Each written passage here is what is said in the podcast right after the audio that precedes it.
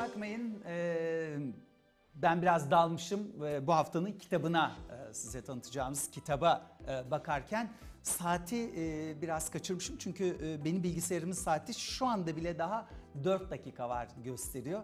O yüzden benden kaynaklı gene bir sorun var. Bu hafta işsizliğe bakacağız. Neden işsizliğe bakacağız?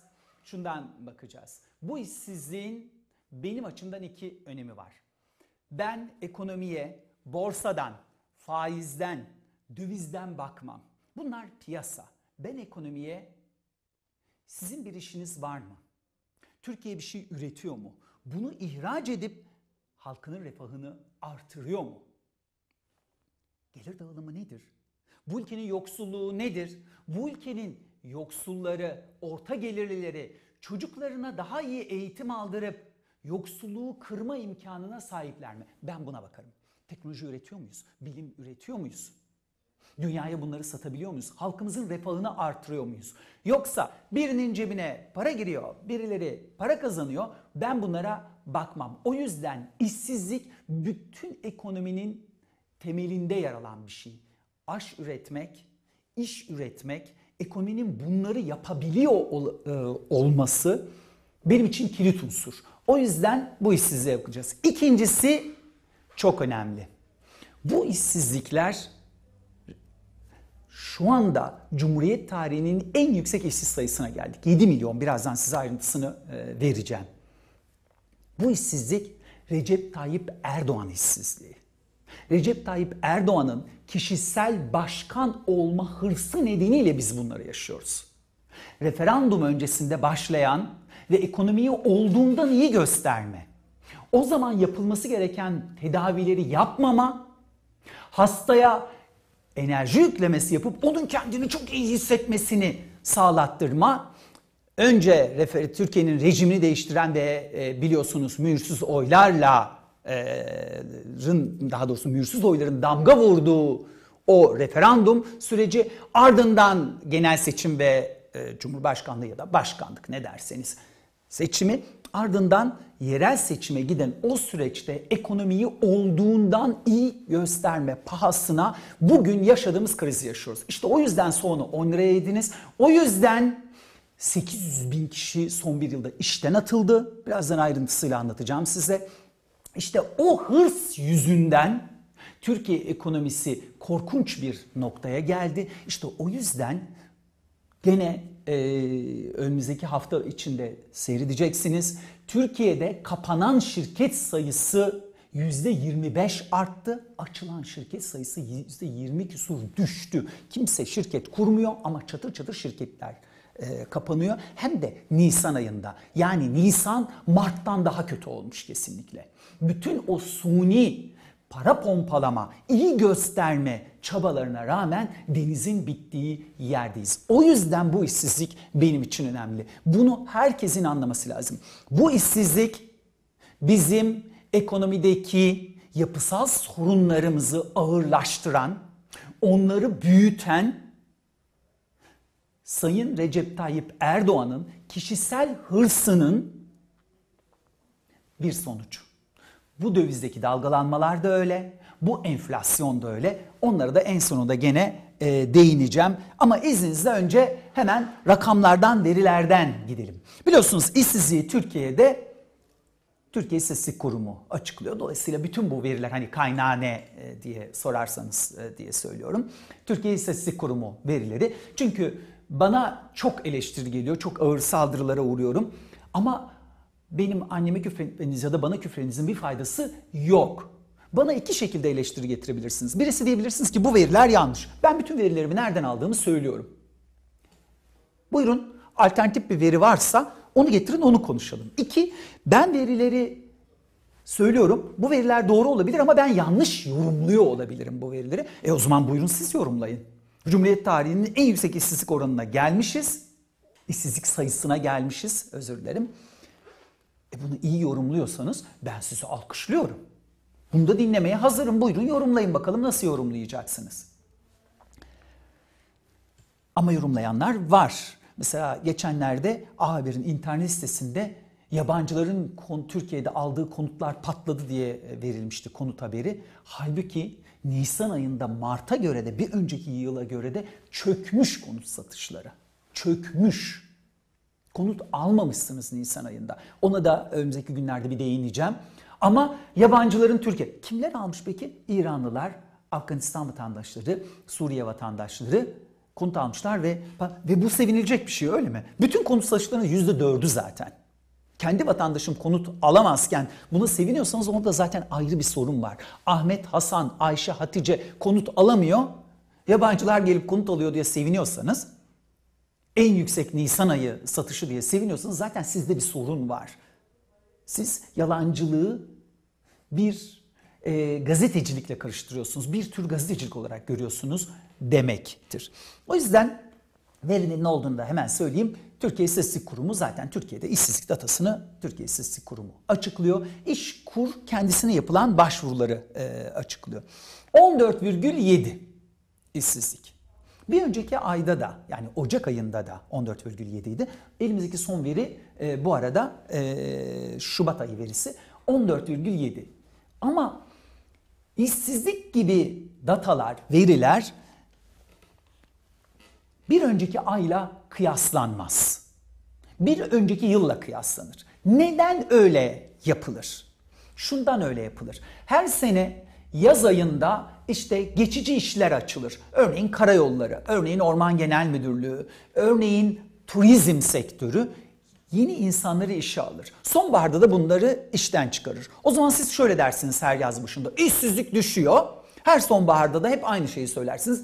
E, işsizlik artıyor. Öyle değil. Bir önceki yılla, aynı dönemle kıyaslarız. Enflasyon gibi veriler hariç. O yüzden hangi veriyi bir önceki ayla, hangisini bir önceki yılla kıyasladığımıza da dikkat etmemiz lazım. İşsizlik verisi bir önceki yılın aynı ayıyla kıyaslanır. Neden peki o zaman Ocak'la aynı dedin? Şundan dedim.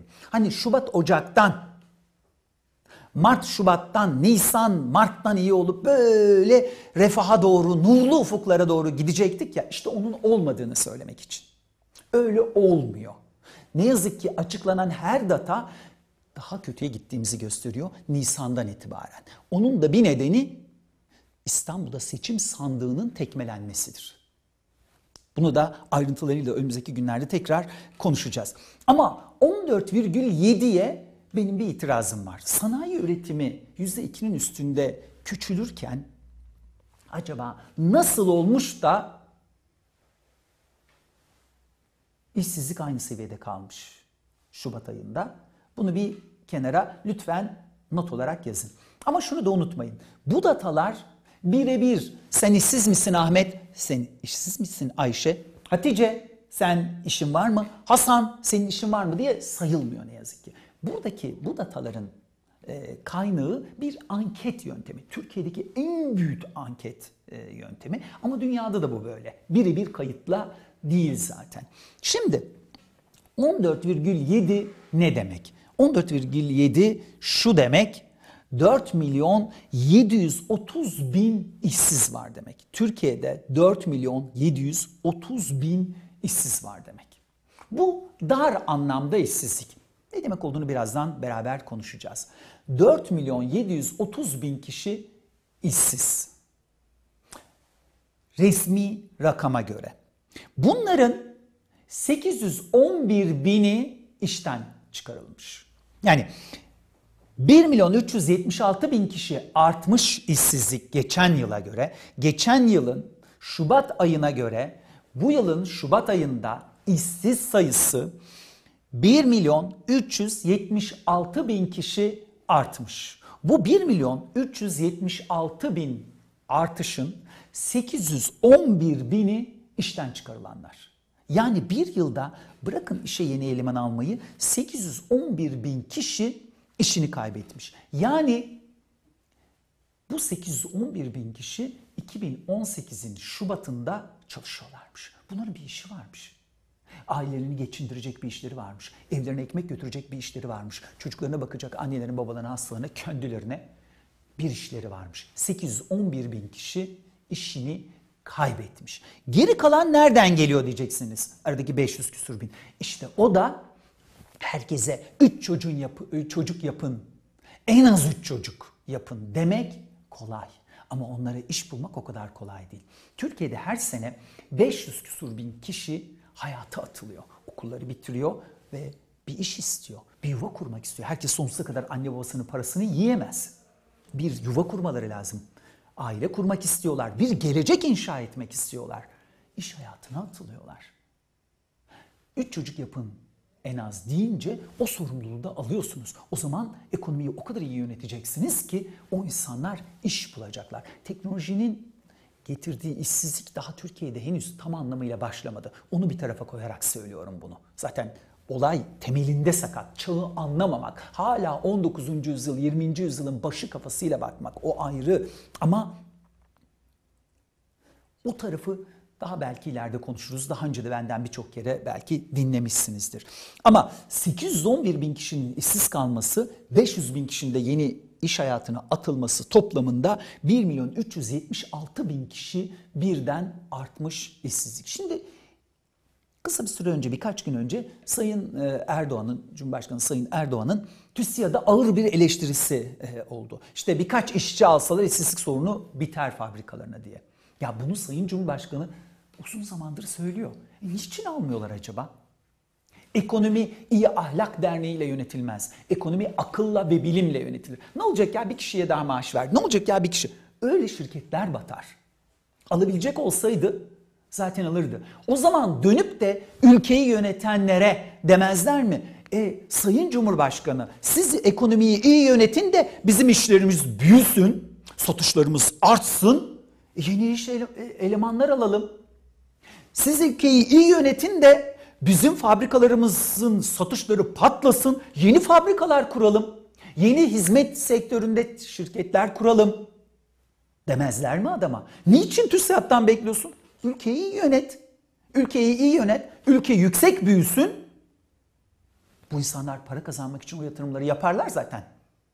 Yaparlar. Yeni elemanları işe alırlar. Ülkeyi iyi yönetmeyip ekonomik krize sokup hem de insanlara yeni eleman alın demek e, herhalde bunun akılla ve bilimle pek alakası olmasa gerek e, dostlarım. Bir adım daha ileri gidelim. Dramatik bir şey daha var. Kayıt dışı çalışanlar. Kayıt dışı çalışma yani herhangi bir sosyal güvenlik kuruluşuna kayıtlı olmama, vergisini ödememe durumu Türkiye'nin en acı sorunlarından biri. Çok acı bir sorun. Neden acı bir sorun? Özellikle emeklilik süreci için acı bir sorun ama ondan daha dramatik bir şey var. Emeklilik gençseniz 20'li yaşların başındaysanız ya böyle uzak zaten bir gün olacak bir şey gibi geliyor size. Öyle değil. Bir gün geliyor o bir gün. Benim gibi kendinizi birdenbire kel, 50 yaşını geçmiş çocuğu 29 yaşında bir insan olarak buluyorsunuz. O gün geliyor hemen. Ama bundan daha önemli bir şey var. Türkiye'de sağlığın, sağlık sektörünün %90'ından fazlasını devlet karşılıyor. Çünkü biz dar gelirli bir ülkeyiz. Siz hasta olduğunuzda, çocuğunuz, eşiniz hasta olduğunda ne olacak? İşte o yüzden sosyal güvencesiz çalışmak çok kötü bir şey. Türkiye açısından sorunlu e, bir şey. Türkiye'de her üç çalışandan biri ya da çalışanların üçte biri kayıt dışı çalışıyor. Bin çalışanın 335'i kaçak çalışıyor bu ülkede. Bin çalışanın 335'i sosyal güvencesi yok, emeklilik hakkı yok, sağlık hakkı yok. İşten atılsa işsizlik maaşı alamaz. Ve dramatik olan şey şu. Bunu çeşitli önlemlerle hükümet düşürmeye çalışıyor da epeydir. İşte krizi bize gösteren önemli noktalardan biri bu. İki aydır kayıt dışı çalışanların sayısı artıyor. 1,3 artmış. 1,3 artmış ve 33,5'e gelmiş. Yani 1000 çalışandan 335'i kayıt dışı çalışıyor. Bu bize bir şey gösteriyor. Patronlar İsterse yanında 3 kişi çalıştıran bir esnaf olsun ya da bir kişi çalıştıran veya bin kişi çalıştıran bir yer olsun. Büyüklerin daha zor kayıt dışı çalıştırması. Ama vergi ödememek için, sigorta primi ödememek için demek ki dönmüşler kayıt dışı çalıştırmaya başlamışlar insanları. Ya da işçi çıkaracaklarsa kayıt içindekileri çıkarmışlar, kayıtsızları çıkarmamışlar. Belki de şöyle de diyebilirsiniz. E çünkü kayıt içinde olanlar işsizlik maaşı alacaklar, diğeri atılırsa. Ama böyle denilebilir mi? Devletin mantığı bu olabilir mi? Böyle olmamalı. Kayıt dışı kimse çalışmamalı. Çünkü sosyal güvencesiz çalışmak ölümcül bir sorun. Kölelik düzeninde olur. Ağlık düzeninde olur. Ağlıkla ülke yönetilmez. Biz ağlıkla yönetilmek istemiyoruz. Ben bir vatandaş olarak benim gibi bütün vatandaşlarımın devletin güvencesi altında çalışmasını istiyorum. Güvence altında olmasını istiyorum. Sağlığından emeklilik hakkına kadar.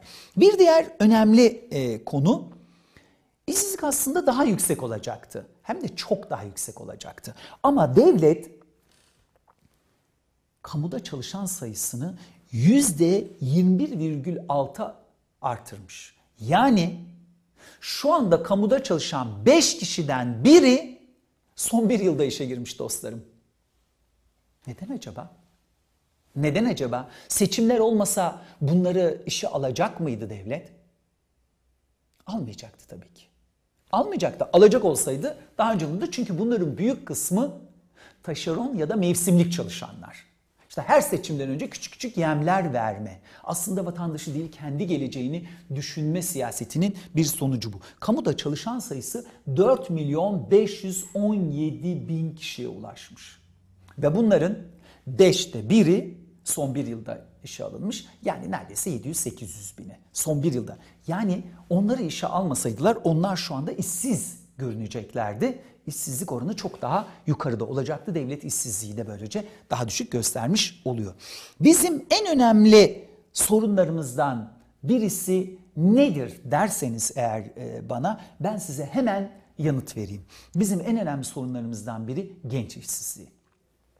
İşsizlikte iki tane büyük yara vardır. Bunlardan bir tanesi yetişkin bir insanın, bir aile babasının, bir aile annesinin işsiz kalması. Evde eşiniz var, çocuğunuz var, belki anne babanız var, onlar belki hasta, eşiniz belki hasta. Onlara bakıyorsunuz. Çocuklarınız okula gidiyor, ayakkabı ister, şunu ister, bunu ister.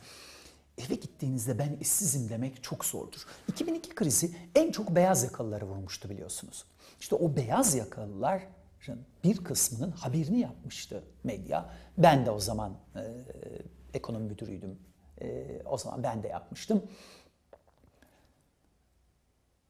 Bir kısmı işten çıkartıldığını evdekilere söyleyememişti. Her sabah evden sanki işe gidiyormuş gibi çıkıp parklara gidip oturan insanlar vardı. Hazırdaki paralarını tüketen insanlar vardı. Evdekiler öğrenmesinler, moralleri bozulmasın. Onlardan utandığı için belki. Ama bu büyük bir sorun.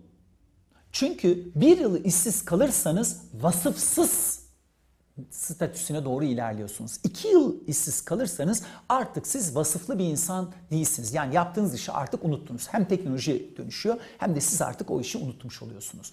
Bu bir acı. Bir acı. Çünkü Türkiye'de şu kadar milyon işsiz var demek bir sayı. Ama Emin Çapa'nın işsiz olması Emin Çapa'nın acısı. Veya Ayşe'nin, Ahmet'in, Hasan'ın işsiz olması onun acısı. Bir de ona sorun bakalım. O bir sayı mı? Yoksa bir insan mı? Tabii ki bir insan. İkinci işsizlikteki acı taraf genç işsizliği. Daha hayatının en başında okulu bitirmiş, işte yaşı gelmiş bir hayat kurmak istiyor. Bir gelecek inşa etmek istiyor. Kendi geleceğini görmek istiyor. Ve daha hayatının en başında işsiz. Bir yıl işsiz, iki yıl işsiz. Annesi babası e işte e, Ayşe Hanım'ın kızı da iş buldu. Mehmet Efendi'nin e, oğlu da bilmem nereye girdi diye sürekli bir şeyler söyler.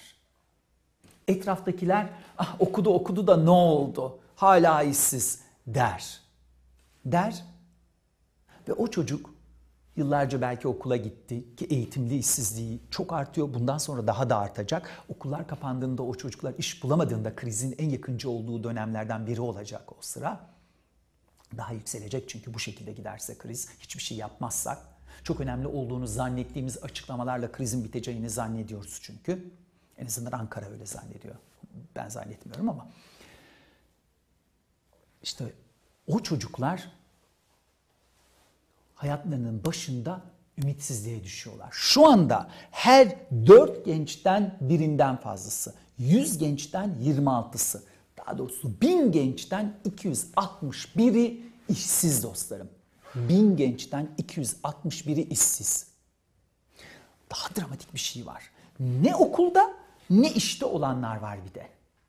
Yani ne okula gidiyorlar ne işe gidiyorlar. İşte o en korkunç. Bu çocuklar sokaklardalar. Bu çocuklar belki de suça itilecekler. Bu çocuklar umutsuzluğa itilecekler. Gençleri neden bu kadar önemsiyorum? Çünkü benim yaşımdakiler için artık çok fazla bir şey yapılamaz. Ben yapacağım, yapmışım hani e, emekliliğe gelmişim. Benim yaşımdakilerde işte birkaç yıl daha çalışıp belki emekli olacağız falan falan bir kenara. Ama çocuklara geleceklerini borçluyuz.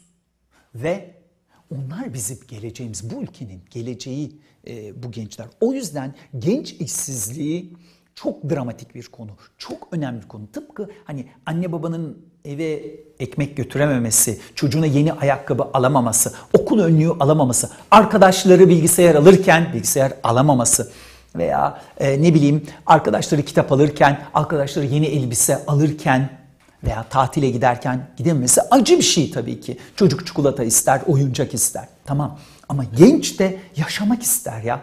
Hayatının başında onun gelirinin olmaması çok dramatiktir. Gerçekten dramatiktir. O yüzden genç işsizliği bizim acı bir sorunumuz ve genç işsizliği 7 puan birden artmış dostlarım 7. Yani 100 gençten 7'si daha işsizler ordusuna katılmış. Nasıl olabilir böyle bir şey? Gerçekten korkunç. Şey. Nasıl olacak? Kriz. Kriz. Krizin göstergesi. İyiye gitmediğimizin göstergesi. Programın adını, orta vadeli ekonomik programın adını yeni ekonomik program yani OVP yerine YEP, YEP yapmakla ülke kurtulmuyor. Kurtulmuyor. Burası çok önemli diye açıklamalar yapmakla da ekonomi düzelmiyor. Keşke düzelseydi. Keşke düzelseydi. Ama öyle e, olmuyor. Ve size daha ilginç bir şey söyleyeyim. Geçen senenin Şubat'ından bu senenin Şubat'ına işsiz sayısı 811 bin arttı dedim ya.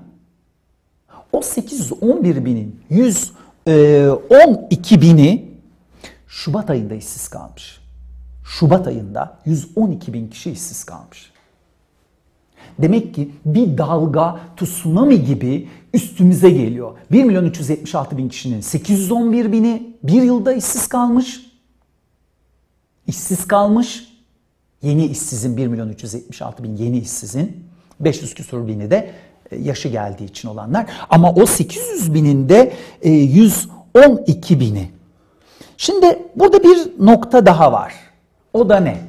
İstatistik İstiyorsanız çok güzel yalan söyleyebileceğiniz de bir bilimdir aynı zamanda. Öyle eğir, büyük bükerek bir şeyler yapabilirsiniz. Ama size daha önce söylemiştim. Philip Dick diye çok sevdiğim bir e, yazar var e, diyelim ekonomist kendisi. Bir yazar var, onunla da karıştırılıyor onun için böyle diyorum. O şöyle diyor. Gerçek siz ona inanmaktan vazgeçtiğinizde değişmeyen şeydir. Schopenhauer diyor ki gerçeğin gerçek olmaktan gelen bir gücü vardır. Yani istediğiniz kadar kıvırın. Kriz var.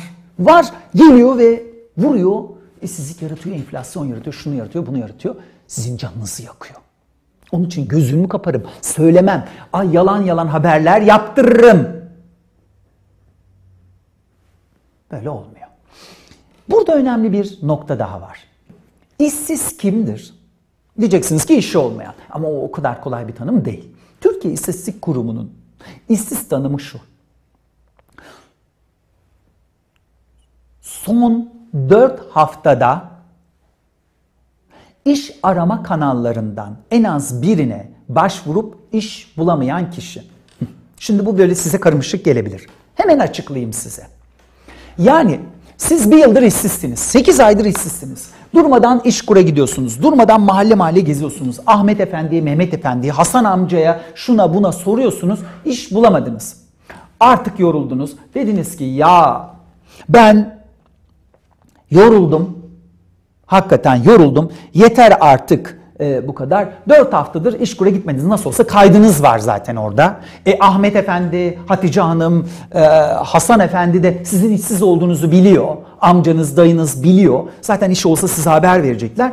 Onun için 4 haftadır gitmediniz işkura. Artık işsiz değilsiniz. Müjde vereyim size. Türkiye İstatistik Kurumu diyor ki siz artık işsiz değilsiniz çünkü son 4 haftadır iş aramadınız. İyi ama ben kayıt yaptırmıştım işkura. Bana haber verecekler. Hayır, 4 haftadır kusura bakma işsiz değilsin diyor. Türkiye İstatistik Kurumu bunu da söylüyor işin garibi. Bu insanlara soruyor. İş bulsan hemen çalışmaya başlar mısın? 2 hafta içinde çalışmaya başlar mısın? 15 gün buradaki süre. Uluslararası standart bu. Evet iş olsa hemen çalışırım diyor bu insanlar.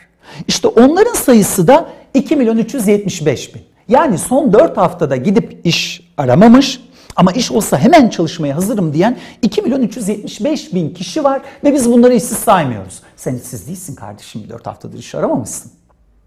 İşte onları dahil ettiğimizde işsiz sayısı 7 milyon 105 bin kişiye çıkıyor. Buna biz geniş anlamda işsiz diyoruz. Bu 7 milyon 105 bin kişi geniş anlamda işsiz dediğimiz insanlar. Yani TÜİ'nin işsiz saydıklarıyla iş olsa hemen çalışırım diyen ama TÜİ'nin işsiz saymadığı insanların toplamı 7 milyon 105 bin ve biz buna geniş anlamda işsiz diyoruz. Geniş anlamda işsizin bir de geniş anlamda işsizlik e, tarafı var. Hani Türkiye İstatistik Kurumu diyor ya %15'e geldi işsiz sayısı. İşte ona vurduğunuz zaman %20'yi geçiyor işsizlik oranı. Geniş anlamda işsizlik oranında %20'nin üzerine çıkıyor. O işsiz saymadığınız istatistik oyunuyla insanları dahil ettiğinizde. Türkiye'de tabii bir şey daha var. Nedir o? Yoksulluğun paylaşımı, gizli işsizlik. O da şöyle oluyor. Türkiye nüfusunun yaklaşık olarak beşte biri tarım kesiminde çalışıyor. Tarımın milli gelirden aldığı pay çok küçük. O insanlar işleri var mı? Aslında işleri yok. Babanızın tarlası var. Fabrikada bir iş bulsanız, bir şirkette iş bulsanız hemen çalışacaksınız. Ama bulamadığınız için babanızın tarlası var. Buğday üretiyor.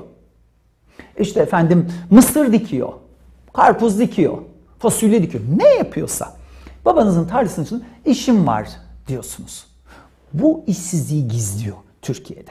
O insanlar iş bulsalar, sigortalı bir iş bulsalar ki tarımda çalışanların %90'dan fazlası sigortasız çalışıyor. Bedava aile işçisi bunlar. İşte onlar işsizliği gizliyorlar aslında. Bir de bu yanı var. Bunu da bilelim. Ücretsiz aile işçisi dediğimiz şey tarım sektörü bizde henüz tam anlamıyla bir sektöre dönüşmediği için köylülükle çiftçilik aynı şey değil. Biri bir yaşam tarzı köylülük, öbürü çiftçilik bir üretim tarzı. İkisi aynı şey değil. Tıpkı ekonomiyle piyasayı birbirinden ayırmamız gerektiği gibi köylülükle çiftçiliği de birbirinden ayırmamız e, lazım. Bunu da önümüzdeki günlerde konuşacağız. Çünkü teknoloji tarımı yıkıp geçecek. Türkiye'de bu uygulamalar gelmeye başladı. Bunu Türkiye'ye getiren bazı şirketler var. Gönüllülük olarak bunu yapıyorlar. Ben de onlara destek vermek istiyorum ve size de bunu tanıtmak istiyorum. Devletimizin bunu bedava yapması lazım. Çiftçilere verimliliği çok artırıyor ve tarım bugün kötü diye düşünüyorsanız eğer bunu yapmazsak yani tarımın içine teknolojiyi sokmazsak dostlarım çok daha kötü olacak. Hiç rekabet edemeyeceğiz. Dehşet duruma düşeceğiz. O gün işte soğanı 10 liraya bile bulamadık ya hani Mısır'dan getirdik ya. Soğanı belki 20 liraya bulamayacaksınız. Patatesi 20 liraya bulamayacaksınız.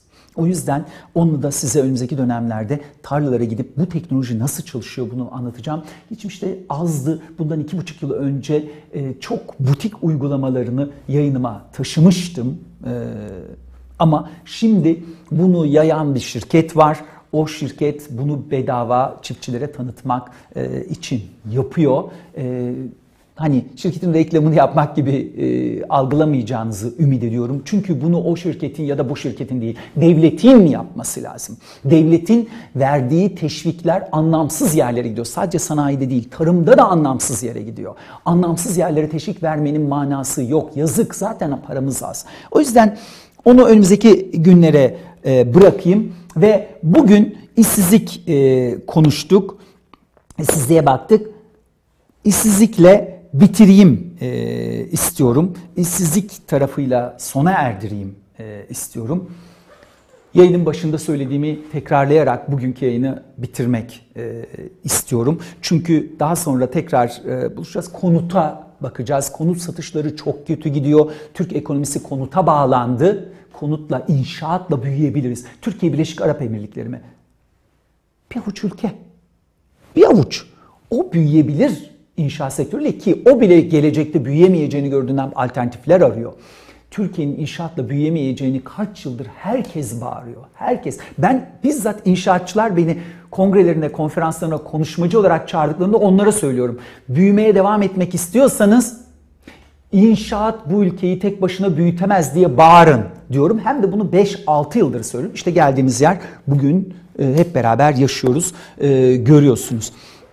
Şimdi bu işsizlik bilin ki ekonomik kriz nedeniyle yüksek bir noktaya geldi. Çok daha yukarı gidecek.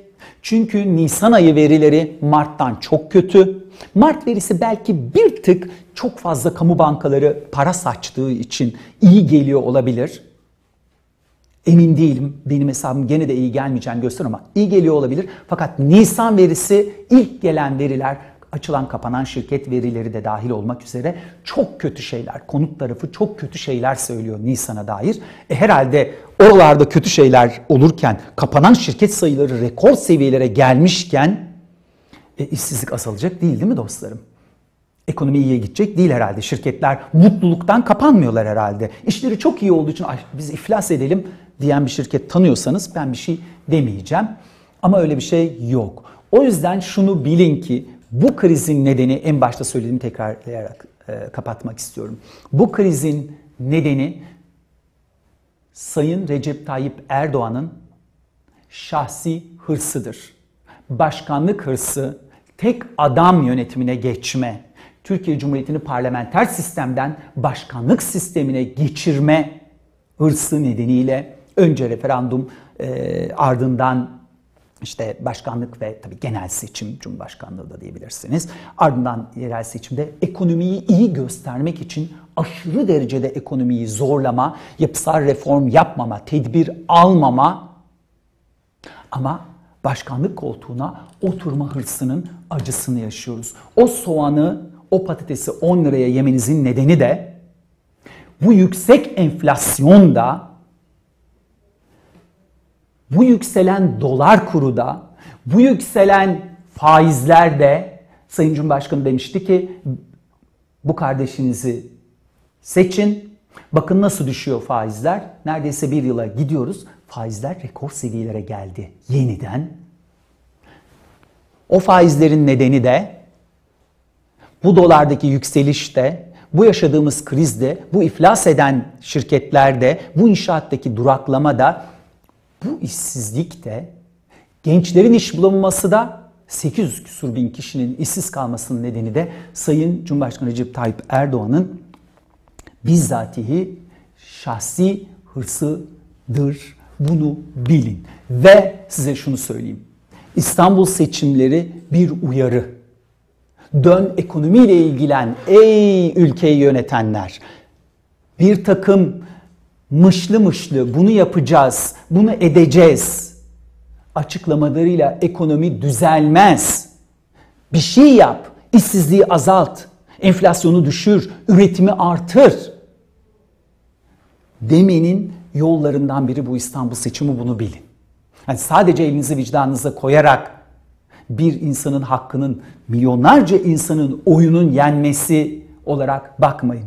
Bu bir uyarı. İktidarın aklını başına toplaması, İstanbul seçimleriyle uğraşacağına şimdi Türkiye'nin ekonomik krizle uğraşıyor olması lazımdı. Bu batan şirketler batmaz o zaman. Bu iflas eden insanlar iflas etmez. Bu işsizlik düşer o zaman. Ne zaman? 6 ayda, 7 ayda, 8 ayda çıkışa başlarız. Ne kadar erken o kadar iyi. Hala hiçbir şey yapmayıp işte Nisan, Mart'tan, Mart, Şubat'tan, Mayıs, Nisan'dan şeklinde öyle değil. İşte en son gelen Nisan dataları, önümüzdeki hafta bunları bolca konuşacağız. İlk gelen Nisan datalarını konut ve e, konut tarafından e, ilk olarak geldi ve kurulan iflas eden şirket datalarından geldi. Onları da önümüzdeki hafta konuşacağız. Ben e, sorularınızı biraz almak istiyorum aslında e, ama bir türlü başaramıyorum sizin sorularınızı. E, yani buradan görmeyi. Bunu da bir yolunu bulacağım e, ve e, sizin yazmanızı, e, istiyorum. Sorularınız varsa bana yazmanızı e, istiyorum. Hem sosyal medya üzerinden hem de e, yayını takip ediyorsunuz. Buralarda yazıyorsunuz bir sürü şeyler, güzel şeyler yazıyorsunuz. Teşekkür ediyorum. Bütün bunları lütfen yazın. Bana sorularınız varsa veya hangi konuyu ele alayım istiyorsanız bunları yazın. Aslında ben ekonomi konuşmak istemiyorum, itiraf edeyim. Ben size bilimdeki, teknolojideki yeni gelişmeleri anlatmak istiyorum. Ben aslında gençlere 21. yüzyıl yetkinlikleri ne olacak? Çünkü okulda bunları vermiyorlar ne yazık ki. 21. yüzyılda sizin başarılı olmanız için ne yapmanız lazım? Bunları tek tek tek anlatmak istiyorum size. Anne babalara kendiniz gibi yetiştirmeyin bu çocukları. Sizin çağınız gibi değil bu çocukların çağı. Dijitalleşme yıkıp geçecek her şeyi. Bunu anlatmak istiyorum aslında. Düşün çocukların yakasından ey anne babalar, ey okullar, ey milli eğitim. Bu çocukları 19. yüzyıl kafasıyla 20. yüzyıla yetiştiremezsiniz. 21. yüzyılın bile sonuna geliyoruz daha başında. Yeni bir şey inşa ediliyor dünyada. Ben sizlere bunları anlatmak istiyorum aslında. Yakında eğer becerebilirsek Türkiye'deki harika çocuklarla sizi tanıştırmak istiyorum. Türkiye'de inanamayacağınız derecede parlak, dünyanın gerçekten kıskanacağı çocuklar var. İmkan vermiyoruz. Küçücük imkanlar bulduklarında öyle güzel şeyler yapan çocuklar var ki ama onları kaçırıyorsunuz. Yurt dışına gidiyorlar. Gidiyorlar. Neden gidiyorlar acaba diye bir kendimize soralım istiyorum. Bunları sizinle eğer becerebilirsem tanıştıracağım. Çünkü dediğim gibi benim zorum, günüm, gücüm gençlerle. Gençler başınızı dik tutun. Hepimiz başımızı dik tutalım. Bizim ülkemiz, bizim geleceğimiz. Kimse dışarıdan gelip bu ülkeyi kurtaramaz. Parti ayrımsız şu parti bu partiden öte biz bu ülkenin sahibiyiz. Bu bizim ülkemiz, bu bizim geleceğimiz. Ne zannediyorsunuz Fransızlar, İngilizler, Almanlar, işte Katarlılar, İranlılar, Ruslar gelip Türkiye'yi mi kurtaracak? Herkes kendi ülkesini kurtarır. Öyle bir şey yok. Yok öyle bir şey. Yok. Ülkelerin dostları, düşmanları yoktur. Ülkelerin korunacak çıkarları vardır. Onun için güzel bir gelecek olsun. Gençler için aydınlık bir gelecek, güzel bir gelecek, refah dolu bir gelecek inşa ettiğimiz günler olsun. Sanat, bilim, teknoloji konuşacağız inşallah. Şimdilik hoşçakalın.